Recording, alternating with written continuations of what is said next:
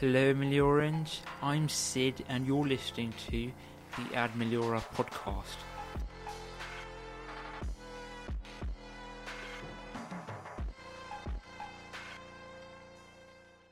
Violations of the freedom of expression are something we hear on the news regularly.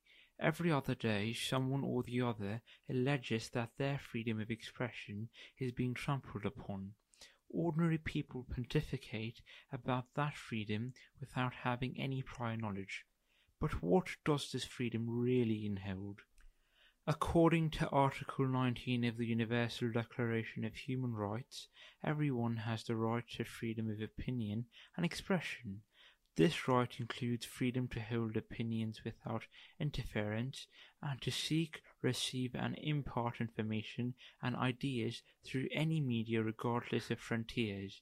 All this seems quite forthright, but what most aren't aware of is that this right bears a responsibility.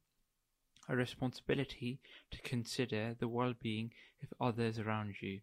One cannot reveal classified information pertaining to national missile defense systems as that compromises national security. One can't go to a cinema hall and spuriously bellow fire, surmising legal immunity. The difficulty in comprehending the freedom of expression lies with its equivocal and capricious definition. Any government masquerading as a bulwark of stability can suspend the said freedom. Governments can also deny their citizens access to foreign media under the guise of blocking nefarious propaganda.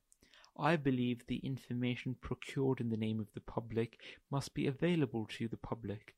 In order to ensure liberty and dignity to all, every individual must believe that their government will support their right to express, no matter what that may be.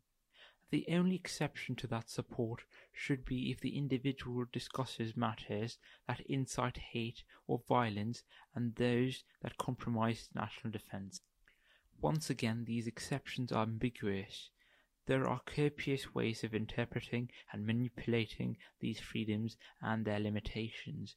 One way of reducing the chances of misconstruction is by spreading education, by ensuring that people remain informed of the world around them and what they, as a human being, are entitled to, they will be less susceptible to manipulation the freedom of expression continues to remain as one of the hallmarks of any civilized society. It is the moral obligation of every individual who avails of this freedom to defend it. Well, that's all for me, Meliorans, and as always,